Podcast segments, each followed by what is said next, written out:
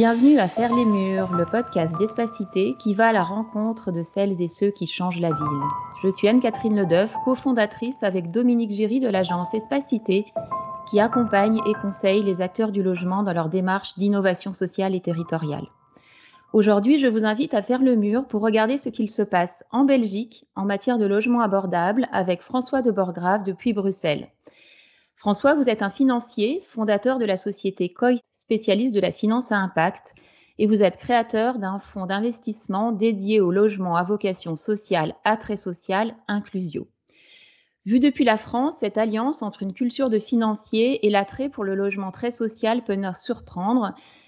Quand on traite d'accès au logement et d'inégalité sociale chez nous, notre premier réflexe n'est pas d'aller chercher des financiers.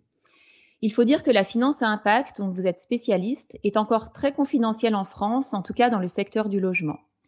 Rappelons-nous d'ailleurs que nous disposons d'un secteur HLM encore puissant, qui a son propre modèle économique, qui continue pour le moment de se développer et qui répond plutôt bien aux besoins des publics qui ne peuvent pas se loger dans le marché libre. Mais la finance à impact nous intéresse de plus en plus, nous Français, dans un contexte de retrait des financements de l'État. Cela nous intéresse, mais nous interroge aussi, surtout lorsqu'il s'agit de concilier les exigences de rendement de la finance de marché avec la vocation sociale, attrait social de ces logements. Mais c'est la philosophie d'inclusio et vous allez nous en parler. Vous l'avez compris, François est non seulement belge, mais aussi expert de la finance à impact et nous allons décrypter avec lui les différentes facettes de ce sujet. Ce qu'est la finance à impact, quelle place cela peut avoir dans le secteur du logement et comment dialoguent ces acteurs de la finance avec les pouvoirs publics?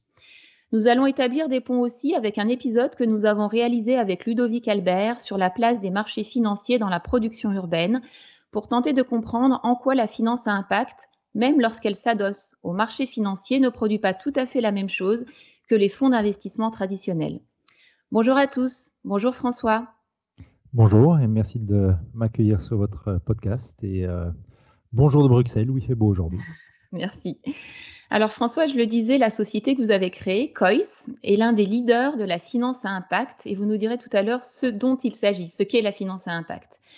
Mais avant cela, pouvez-vous nous dire ce qui a pu conduire un financier comme vous, je crois passer à la fois par une école de commerce belge, puis par Harvard, à se tourner vers des investissements dits socialement responsables? Euh, ben, en fait, ça, a été une démarche euh, assez, bah, avant tout assez égoïste. Enfin, j'étais actif dans la finance euh, traditionnelle. Je, rachetais des entreprises classiques. et finalement, à un certain moment, je m'y retrouvais plus dans le sens où j'aimais bien ce métier de finance, mais je n'étais pas tellement motivé par les, secteurs dans lesquels je me déployais. Euh, et je me suis donc simplement posé la question, voilà, où, puis-je encore faire de la finance, mais dans des thématiques qui sont proches de mes valeurs, proches de, ce que j'aime. Mais le côté social a, toujours été très, euh, euh, très proche de mes intérêts depuis que, je suis tout petit. Et donc, je me suis posé la question, tiens, est-ce que je peux développer un métier de, financier, un métier d'investisseur dans le secteur social? Et c'est là que, au travers de différentes recherches, je suis tombé sur le secteur euh, naissant qui était en croissance il y a, dix ans euh, de, ce qu'on appelle la finance d'impact ou, l'impact investing. Et, j'ai décidé de, me lancer là-dedans. Et, partant, en fait, en, voyant que il était possible de faire des, investissements qui à la fois génèrent un, impact social positif ou un, impact environnemental positif et, en même temps génèrent des rendements financiers, euh, ben, se poser la question, tiens, mais pourquoi est-ce que tous les investisseurs ne font pas comme ça? Pourquoi continuer à mettre son argent dans euh, des sociétés qui, ou dans des projets euh, qui en fait détruisent notre planète, détruisent notre, notre société? Et, j'ai vraiment voulu développer une démarche d'exemple, de montrer aux investisseurs qu'il y a moyen justement de réunir les deux, il y a moyen d'investir en ligne avec ces valeurs euh, et, ça a été vraiment la, colonne vertébrale de COIS, euh, la société que, euh, que j'ai créée, vraiment pour mettre cette finance d'impact au centre des considérations des investisseurs et essayer de changer les habitudes des investisseurs pour qu'ils commencent à, tenir compte de l'impact positif ou négatif que le capital qu'ils déploient génère au travers de leurs investissements. Est-ce que c'est de la philanthropie? Alors, c'est pas du tout de la philanthropie, c'est vraiment. Euh, je vais revenir sur le premier terme que, que j'ai utilisé. C'est alors c'est égoïste, dans le sens où c'est vraiment euh, faire fructifier son argent, euh, faire placer son, son patrimoine dans un objectif de, de rendement et, de finance classique dans, dans, dans le sens de l'objet qui, qui, qui, est, qui est attribué à la finance, par exemple. Euh, enfin voilà, c'est pour que les, euh, les gens qui ont besoin de se constituer une pension puissent se constituer une pension, les gens qui ont besoin de se constituer, constituer un capital pour euh, ben, justement dans le futur s'acheter un appartement mais ben, puissent développer ce patrimoine pour, pour ce faire. donc c'est vraiment dans un objectif effectivement de, de, de, rentabilité et de développement de son patrimoine, même si effectivement on recherche en même temps et au cœur de ce qu'on fait cet impact social ou, environnemental. Donc, dans ce sens-là, on est, on est tout à fait dans, la même équipe que la philanthropie, euh, mais on en est malgré tout très différent. Mhm. Et, sur cette question du en même temps, c'est-à-dire en même temps un, rendement financier et en même temps un impact social ou environnemental positif, euh, quel est le point d'équilibre entre les deux? Est-ce que ça veut dire moins de rendement financier? Euh, Quel est le, rapport euh, comment dire, euh, performance euh, financière et, impact social et environnemental alors, dans, le secteur, en fait, on, va trouver de tout. On va trouver effectivement des acteurs qui vont plutôt se positionner sur des projets où ils vont dire, ben voilà, on va, on va rechercher moins de rendement financier et peut-être avec ça atteindre des, des, publics beaucoup plus fragiles, atteindre un impact social plus, plus fort. Euh, d'autres vont dire euh, non, nous on cherche vraiment le rendement maximum et, donc on va plutôt se déployer dans des, euh, dans des thématiques ou des secteurs où, c'est possible. je vais prendre un exemple. Le secteur, des énergies renouvelables aujourd'hui est un secteur qui, qui, est tout à fait rentable où on ne doit pas aller chercher de la, en tout cas quand on parle de parc éolien ou de, ou de ferme solaire, on ne doit pas aller chercher la, concessionnalité au niveau des rendements. Nous, euh, on, a vraiment décidé au niveau de COIS de se positionner euh, vraiment sur des rendements qui sont équivalents euh, à la finance traditionnelle. Et je, reviens vraiment à notre objectif que j'ai expliqué précédemment, qui est de convaincre les financiers de plutôt orienter leurs capitaux vers des projets qui ont un impact positif. Pour convaincre ces financiers, pour convaincre les détenteurs de capitaux, ben, il faut leur montrer que en faisant ça, entre guillemets, ils ne perdent rien, ils ne perdent pas euh, au niveau des rendements, ils ne sont pas exposés à, plus de risques. Donc c'est ça qu'on essaie de faire, mais on essaie en même temps de le faire dans des investissements où justement l'impact social ou l'impact environnemental ne va pas en souffrir. Donc on cherche très concrètement des projets où il y a une corrélation entre l'impact social et euh, le rendement financier, ou lorsque euh, l'impact social grandit, euh, en fait, en même temps, le rendement financier pour les actionnaires de cette entreprise, pour les financeurs de ce projet, va également, également grandir. C'est vraiment mmh. ça qu'on recherche comme typologie de projet. On reviendra tout à l'heure sur cette question du couple rendement-risque sur le secteur du logement, hein, puisque c'est l'objet d'inclusio. Peut-être avant ça, comment reconnaît-on euh, la finance à impact? Est-ce que c'est réglementé? Est-ce que ça fait l'objet de labels? Enfin voilà, au-delà de cette philosophie qui est très importante, hein, qu'est-ce qui permet à euh, un investisseur ou un, un acteur public de, reconnaître euh, un peu vite, si je puis dire, ce qui relève vraiment de la finance à impact? Alors, je, dirais qu'il y, a deux choses. Un, c'est de la finance qui investit dans des projets ou des entreprises où c'est vraiment le, le cœur de produit, le cœur de service de l'entreprise qui a cet impact social. C'est pas à la marge, c'est pas marginal, euh, c'est pas périphérique, c'est vraiment voilà quel est le produit ou service que euh, que voilà une entreprise va, va, proposer sur le marché et est-ce que ce produit ou service a un impact social ou environnemental positif. Ça c'est une première chose. Deuxième chose, c'est ce qu'il est mesuré. Euh, des, des, des, gens, des, acteurs qui ne mesurent pas leur impact social sont, sont, relativement suspicieux dans le, domaine. Euh, il n'y a pas encore à, véritablement parler de label. Par contre, c'est une industrie qui se structure de plus en plus et petit à petit, il y a des standards qui commencent euh, à prendre place sur justement la manière dont on va mesurer euh, l'impact, la manière dont on va le gérer au travers du temps. mais, il n'y a pas encore de, label formel à proprement parler. Alors, en quoi, selon vous, cette finance à impact est pertinente dans le secteur du logement, peut-être dans l'absolu et, en particulier en Belgique, hein, qui évidemment n'a pas le même fonctionnement institutionnel que la France, mais voilà, pouvez-vous nous dire pourquoi, au-delà de, cet engagement personnel sur la finance à impact, vous vous êtes dit à un moment donné, le secteur du logement mérite ou a besoin de ce type d'investissement? Alors, je, vais peut-être d'abord répondre de manière beaucoup plus large que le secteur du, logement. En fait, quand, on regarde notre société, le, monde aujourd'hui, euh, il fait face à des, euh, euh, des challenges gigantesques à, différents niveaux. Au niveau environnemental, on ne doit pas en parler avec la, crise climatique, la destruction de la biodiversité, mais au niveau social également, avec l'augmentation des inégalités, avec parfois pour certaines poche de la population un, accès plus difficile à la, santé, un accès à l'emploi également plus, euh, euh, plus compliqué. Donc, tous tout, des, des, problèmes qui sont en fait récurrents, qu'on essaie de résoudre depuis, euh, depuis pas mal d'années. À côté de ça, il y a des, des services publics qui, qui, qui, en fait, par rapport à la taille de ces problématiques, ont, ont de moins en moins de moyens. Et ces problèmes sont tellement gigantesques qu'on a besoin en fait de toutes les forces de la société pour euh, leur faire face et pour y apporter des, solutions. On ne peut pas uniquement se reposer sur le pouvoir public pour apporter des, euh, réponses à ces problèmes. Encore une fois, si je reviens sur l'exemple de la crise climatique, c'est un exemple euh, vraiment flagrant dans lequel on voit que tous les acteurs de la société doivent changer et contribuer. Donc c'est vraiment, je dirais, l'idée de faire appel au privé pour également contribuer à la solution des différents problèmes de société. Et le logement euh, ne fait pas exception à ça.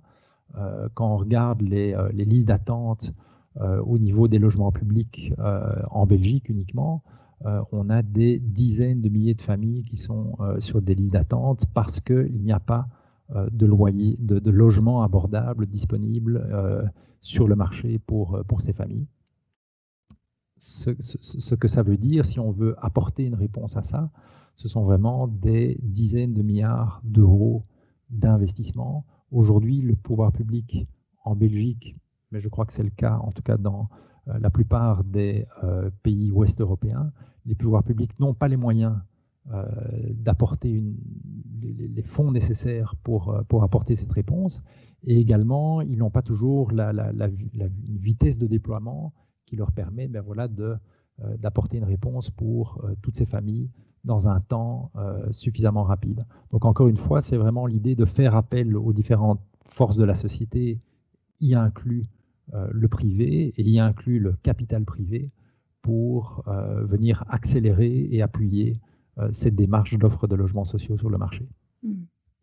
Alors effectivement, en France, l'État euh, traditionnellement mettait quand même, euh, en tout cas la, création du logement social et, dans les époques les plus favorables, euh, investissait beaucoup hein, dans, le logement social et, le fait de, moins en moins. Ce que je trouve intéressant dans, votre propos, c'est qu'il s'agit évidemment pas de se substituer à une politique publique ou à des investissements publics, mais peut-être de, démultiplier hein, les capacités d'investissement euh, et donc, ça, vu de la France, je pense que c'est aussi euh, intéressant euh, de, rappeler ce point-là. Alors, peut-être comparaison entre la France et la Belgique. En Belgique, je crois que le, parc social dit institutionnel représente à peu près 6% des résidences principales. En. France, on est à 17%, donc évidemment, on n'est pas tout à fait dans la même situation que, la Belgique, même si en France, la tension sur le parc locatif social est de plus en plus importante et, et risque malheureusement de, se renforcer à l'avenir avec la, crise économique et sociale euh, que l'on connaît.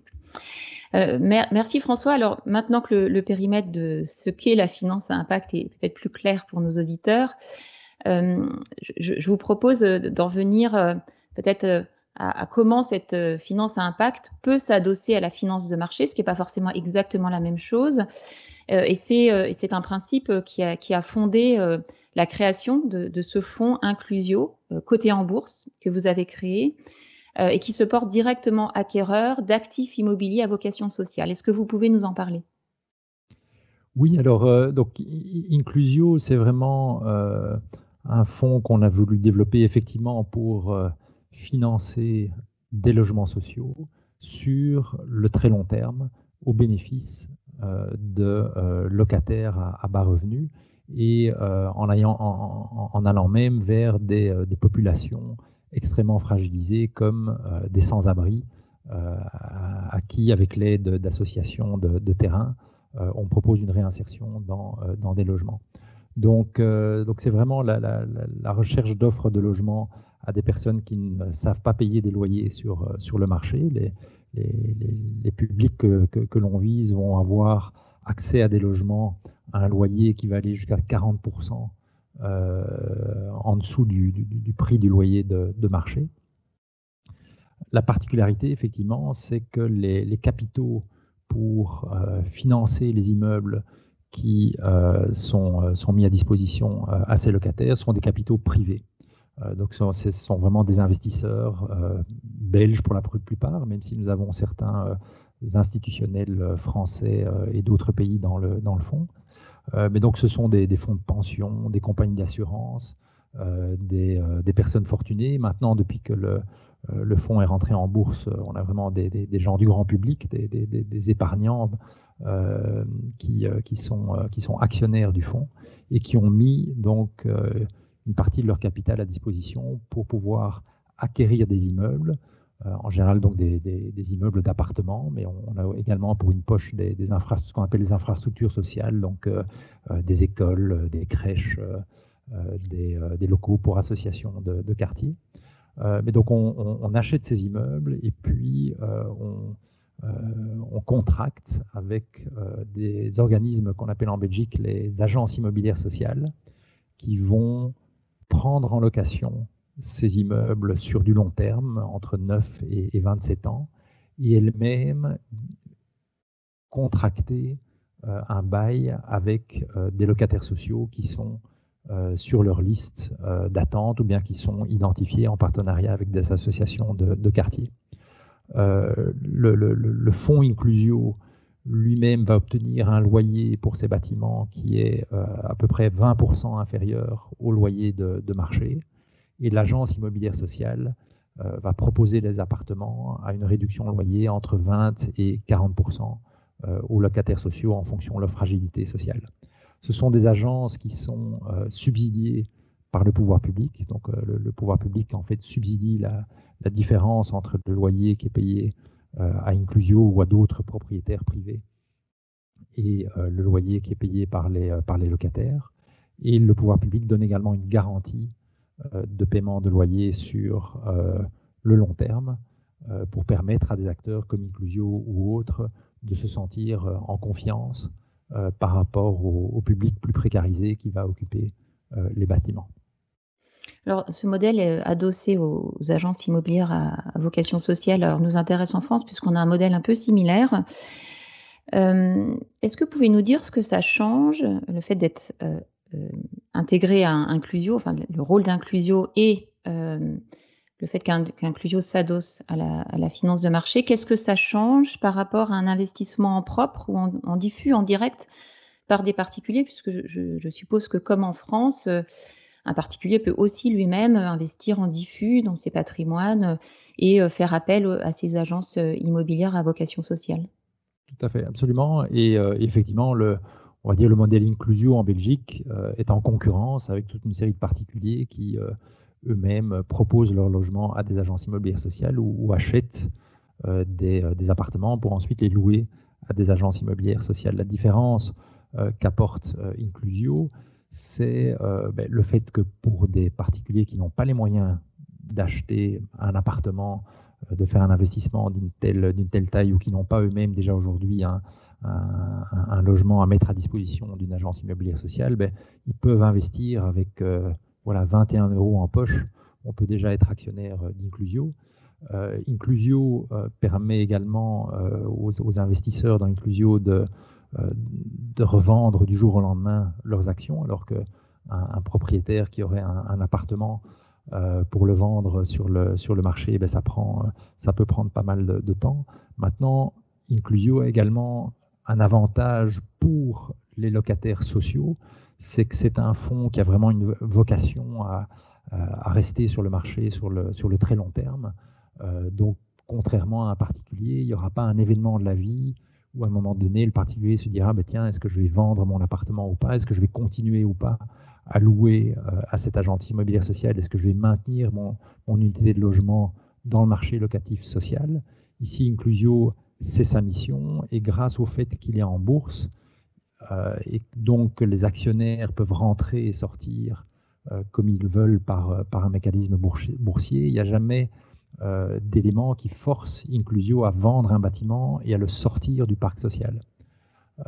donc, donc ça, c'est vraiment très intéressant parce que ça pérennise vraiment l'impact social qu'Inclusio peut avoir au niveau de ses logements. Mmh. Alors, vous avez dit également que le loyer était garanti par ces agences immobilières sociales. Est-ce que ça induit, euh, donc les risques euh, en quelque sorte sont limités, euh, les risques des investisseurs, est-ce que ça induit à, la, recherche ou à l'acceptabilité d'un rendement plus faible que dans des investissements immobiliers dans le secteur libre tout à fait, Oui, tout à fait, absolument. et, c'est ça, encore une fois, quand je parlais au, début qu'on va se placer sur un même niveau que la finance traditionnelle au niveau des rendements, en fait, on analyse toujours le couple mm. rendement et risque. Mm. Donc ici, effectivement, on a un risque qui est faible.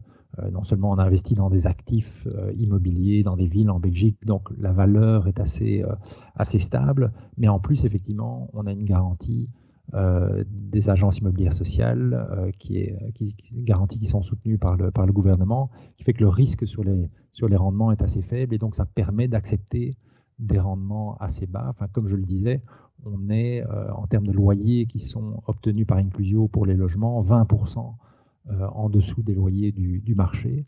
Euh, c'est vraiment la démonstration que du fait de cette garantie, on, accepte des rendements inférieurs. Mmh. Alors j'indiquais tout à l'heure le, regard un peu inquiet que, portent les acteurs du logement en France, non seulement peut-être sur l'équilibre entre finalité sociale et, finalité de rendement, mais aussi sur les effets de, la finance de marché dans la production urbaine je vous propose d'écouter un extrait d'un épisode que l'on a réalisé avec Ludovic Albert, qui est chercheur et qui a beaucoup étudié en quoi cette finance de marché, autrement dit celle des fonds euh, cotés en bourse, a des effets très concrets sur la manière dont la ville euh, se fabrique et, se transforme, et, ensuite on va en parler. Quand on étudie comment la financiarisation altère les régimes de propriété, fondamentalement, ce qu'on interroge, c'est la reproduction des inégalités socio-spatiales, comme celle d'accès au logement, et de richesse. Bref, c'est euh, des enjeux d'équité, de justice spatiale qui sont au, cœur de cet agenda de, recherche. Alors, Ludovic Albert euh, pointe euh, dans, ce propos hein, les, mécanismes qui lient la finance de marché et les phénomènes d'égalité ou de ségrégation socio-spatiale. Et plus globalement, il montre dans ses travaux que, les fonds ont souvent des critères d'investissement qui induisent des modèles urbains ou, immobiliers très différents des autres modèles et que ces mêmes critères euh, renforcent euh, finalement les mécanismes d'exclusion ou de ségrégation urbaine. Alors on, vient d'aborder hein, cette question du, juste équilibre entre rendement financier et impact social ou environnemental euh, dans la finance à impact et, cette nuance avec la finance traditionnelle. Mais j'aimerais justement, pour, revenir sur votre propos tout à l'heure, hein, sur la durabilité des investissements, peut-être est-ce qu'on peut aller un peu plus loin et qu'on regarde euh, peut-être la place des investissements euh, d'un fonds comme le vôtre dans la ville et plus globalement euh, le positionnement d'inclusion dans les marchés immobiliers. concrètement, qu'est-ce qu'on peut dire de la manière dont vos critères d'investissement, qui allient justement cette, cette recherche d'un impact social positif et un engagement en matière de rendement, comment ces doubles critères influencent à la fois sur la localisation de vos investissements et puis sur la durée de vie de vos programmes, même si sur ce deuxième point, vous avez déjà euh, bien indiqué que finalement, c'était peut-être plus durable que des investissements de, particuliers. Mhm. Une première remarque, euh, je, suis tout à fait d'accord avec le, propos de ce monsieur. Euh, dans un monde idéal, l'accès à la propriété devrait être assuré pour un maximum de gens dans la société. Euh, il s'avère qu'aujourd'hui, euh, cet accès à la propriété euh, est de plus en plus difficile. et, c'est certain qu'Inclusio n'est pas une solution par rapport à cet accès à, la propriété pour tous. donc, dans ce sens-là, j'accepte tout à fait la, critique qu'un acteur comme Inclusio, comme d'autres acteurs qui, qui investissent sur le marché dans le but de louer à d'autres, est un acteur qui contribue à ces dynamiques euh, d'inégalité, on, ne va pas s'en cacher. Euh, COIS, la, société d'investissement social, réfléchit d'ailleurs à la possibilité de créer un autre mécanisme financier qui permet de s'appuyer sur le capital de, détenteurs de capitaux pour favoriser l'accès à la propriété pour les personnes à, bas revenus. Enfin, ça, c'est une, une autre histoire en dehors d'Inclusio. Donc, on est d'accord sur le constat. Maintenant, euh, la différence euh, entre un acteur comme Inclusio et un acteur, on va dire, de finance traditionnelle, euh, c'est que Inclusio étant vraiment focalisé justement sur ce segment du logement social, s'il va mettre la main sur des, sur des bâtiments, sur des immeubles dans, les, dans les villes, c'est pour continuer à affecter ces immeubles ou pour commencer à affecter ces immeubles euh, à du logement social et donc du logement qui bénéficie aux plus démunis. Euh, et effectivement, avec la perspective long terme euh, que nous avons, la, perspective de perpétuité en fait, il, ancre vraiment ce logement social dans les territoires sur, sur le long terme. Et il le fait d'une manière également qui est très décentralisée au travers des différents quartiers. Donc on, on évite justement euh, euh, l'effet ghetto, dans le sens où nous travaillons purement avec, euh, je dirais, une logique financière où on essaie d'avoir un certain niveau de rendement pour un bâtiment. Si on trouve un bâtiment, on va dire, dans, des beaux quartiers qui, qui permet d'atteindre ce rendement, et ça a déjà, été le, cas, on va évidemment le prendre. Il n'y a pas une politique de, localisation particulière. Au contraire, notre politique est plutôt une politique de diversification du, portefeuille au travers de toute une série de, euh, quartiers, euh, bons ou moins bons, notamment également parce que euh, ça permet d'éviter justement les, les, effets de concentration avec toutes les, toutes les conséquences négatives que ça peut, ça peut avoir sur les, occupants. notre parc immobilier va vraiment maintenir sa, sa, bonne valeur à partir du moment où les occupants qui y sont, y sont bien, ils, vivent une vie euh, agréable, une vie saine, euh, plutôt qu'ils vivent dans des, euh, des situations de, stress, de conflit, qui amènent le plus souvent à, en fait, à la dégradation des, des logements. donc, donc en ça, je dirais, voilà, notre, vision long terme, mais également notre vision financière où on cherche à, maintenir la valeur de, nos bâtiments, nous pousse à, prendre des décisions qui, euh, qui font qu'on ne s'établit pas dans euh, uniquement les, quartiers où vous allez retrouver euh, éventuellement des, bars HLM. Alors, vous, nous disiez tout à l'heure qu'il n'y avait pas de label en tant que tel en Belgique hein, pour désigner la, finance à impact. Vous avez dit plutôt que l'enjeu, ça se jouait plutôt à la question de la mesure de l'impact social et environnemental de, ces entreprises. Est-ce que vous avez mesuré l'impact social de, de votre fonds? Alors, pour l'instant, ce qu'on fait effectivement comme euh, mesure d'impact social euh, et environnemental, puisqu'on fait, euh, on fait les deux, ben, premièrement, c'est mesurer le, nombre de logements qu'on met à disposition et, l'accroissement de ce nombre de logements au fur et à mesure du temps. mesurer effectivement le, différentiel de loyer avec le, loyer de, marché. également des mesures sur le niveau d'efficacité énergétique euh, de, nos bâtiments, puisque ça c'est un point euh, de plus en plus important, notamment pour réduire les dépenses des occupants qui, qui, sont à, bas revenus. Et alors finalement, on, a également des objectifs très clairs pour apporter des solutions de logement à des publics très précarisés ou très fragilisés. donc on a un objectif euh, de 25% de notre parc de logement qui doit être orienté vers des publics qui non seulement souffrent d'un accès au logement pour raisons budgétaires, mais également souffrent d'un accès au logement parce que ce sont des personnes qui ont besoin notamment d'un appui particulier pour les aider dans euh, euh, ben, leur, leur, insertion dans ce logement, le fait qu'ils se maintiennent dans ce logement. Euh, mais je pense par exemple, comme j'en parlais au début, à des publics euh, de sans-abri, euh, où pour ces publics-là, ce n'est pas seulement une problématique d'avoir une clé vers, vers un logement, mais, mais, en plus de ça, avoir tout un soutien médical, psychiatrique, psychologique, administratif qu'on va offrir en partenariat avec des associations de, terrain. ça peut être également des publics de, personnes handicapées. Ça peut être des publics de, jeunes en insertion. ça peut être des publics de, familles monoparentales, par exemple des, mères ou des pères qui, euh, euh, qui sont battus, qui quittent leur, euh, domicile et qui, doivent retrouver un nouveau logement, encore une fois avec un accompagnement d'une association spécialisée de, terrain. et donc tous ces objectifs sont des objectifs voilà, non seulement de principe, mais également qui sont, qui sont mesurés avec des, des cibles à atteindre. Alors, on a bien, bien compris quelle est la stratégie d'un fonds à impact social comme Inclusio. On a vu euh, aussi que la réglementation euh, interférait plus ou moins directement avec ce modèle, avec cet intérêt des, agences immobilières à vocation sociale euh, et des financements publics sur lesquels ce modèle s'adosse. Et j'aimerais bien que vous nous éclairiez un peu sur ce point. Euh, quelle est la place des, finalement des pouvoirs publics euh, dans ces mécanismes de finance à impact? Euh, Autrement dit, est-ce qu'un modèle comme Inclusio peut exister sans soutien, mais aussi sans régulation par ces pouvoirs publics qui, en Belgique, peuvent être l'État ou, les régions?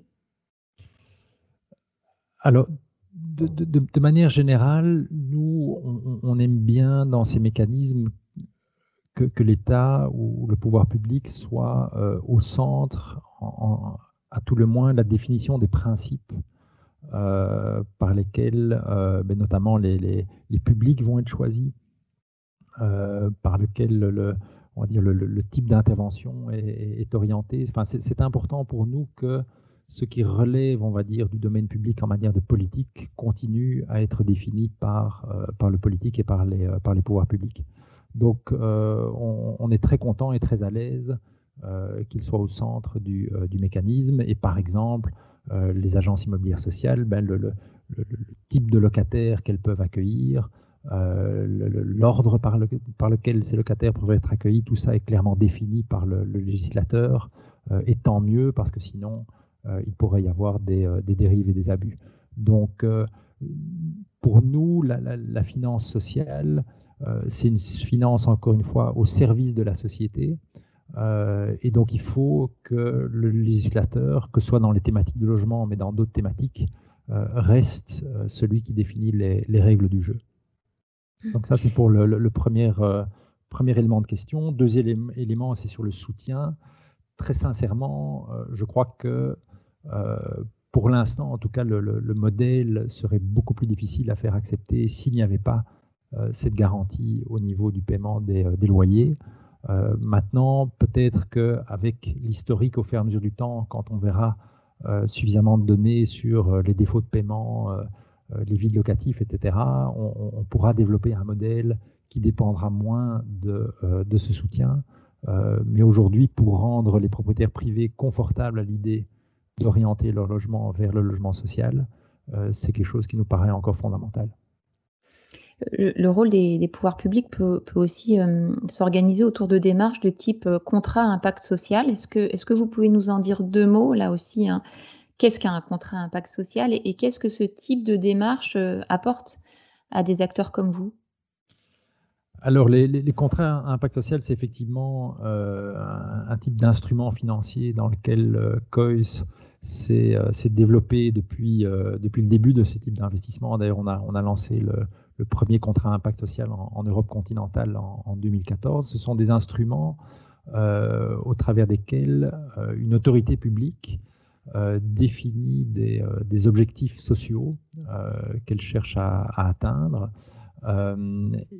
mais dans des programmes où elle n'a pas le budget pour prendre le risque de soutenir une association. qui pourrait remplir ces, objectifs sociaux, qui pourrait délivrer ces objectifs sociaux. Euh, et le pouvoir public va alors déléguer euh, à des investisseurs privés le fait de prendre le risque financier de euh, financer cette association sur base des objectifs définis par, par l'autorité publique. Et si l'association arrive à atteindre ses objectifs, après 2, 3, 4 ans, alors là, l'autorité publique va rembourser les investisseurs privés et leur donner un rendement pour le risque qu'ils ont pris et, le temps pendant lequel leur argent a, financé l'association. par contre, si l'association n'a pas réussi à atteindre ses objectifs, ben, contractuellement, ce sont les investisseurs qui perdent euh, l'entièreté ou une partie de, leur mise. Et donc, ça protège euh, l'autorité publique euh, au niveau de, dépenses qui n'atteindraient pas les objectifs escomptés. Pour prendre un exemple, le, premier contrat impact social qu'on a lancé en Belgique, et je pourrais donner évidemment toute une série d'autres exemples également en France, puisqu'on est très actif en France. mais en Belgique, donc, on a lancé un contrat à impact social, le tout premier, avec une association qui s'appelle Duo for a Job, qui fait de l'insertion pour des, euh, jeunes migrants. Et Duo for a Job, en, 2014, c'était euh, deux jeunes types euh, qui, avaient cette idée, qui voulaient lancer cette association. Et l'idée, c'était de faire du mentorat par des retraités ou des, ou des pré-retraités au bénéfice de ces, de ces jeunes migrants. Donc apporter l'expérience de, gens locaux qui ont toute une expérience de métier, des, des, réseaux de métiers pour aider ces jeunes migrants euh, de manière bénévole à les faire euh, euh, rentrer dans, dans différents secteurs professionnels. lorsque ces deux jeunes types sont arrivés chez, à au pôle emploi local pour obtenir du financement pour leur projet. Le pôle emploi local leur a dit écoutez, c'est super ce que, votre idée, mais vous l'avez encore, vous l'avez encore jamais fait. Vous pouvez pas nous démontrer que ça marche. Donc nous, on va plutôt prendre nos budgets pour financer des associations qui nous ont déjà montré que leur, projet marche. Euh, alors Duo for a Job s'est tourné vers nous et on est, allé, on est retourné vers cette autorité en disant bah, écoutez, euh, ne financez pas for a Job maintenant, on va trouver des financeurs privés qui vont les, financer et on reviendra chez vous dans trois ans en vous montrant que ça marche. Si ça marche, ben, euh, vous, repayez les investisseurs qui ont permis l'intégration professionnelle d'autant de, jeunes migrants. Et si ça n'a pas marché, ben, on ne viendra même pas sonner à votre porte et on ne vous demandera rien. Euh, et, ça a permis vraiment à cette jeune association de, démontrer leur modèle. Euh, et ils ont été extrêmement performants, effectivement, dans, l'insertion professionnelle de, de, migrants. Et aujourd'hui, Duo for a Job, c'est une organisation qui emploie des, dizaines de personnes dans toute une série de villes en Belgique. maintenant, il se lance, il se lance en France. et il continue parfois à se financer au travers de ce genre de modèle dans des nouvelles géographies dans lesquelles il, euh, se lance. Mais sinon, le, le, pôle, le pôle emploi euh, en, Belgique les finance maintenant au travers de, de, subsides classiques, puisqu'ils ont vraiment vu que leur modèle est tout à fait, tout à fait performant. Hmm. Alors, vous, vous, disiez à l'instant que COIS était présent en France. D'ailleurs, euh, Espacité a le plaisir de collaborer avec vous hein, pour accompagner un organisme de logement social dans sa réflexion sur l'intérêt ou pas de se positionner sur euh, la finance à impact, euh, je dirais à côté et en plus de son modèle traditionnel. Euh, si on s'intéresse maintenant à Inclusio, est-ce que la France est, pour vous un territoire de développement ou, pas?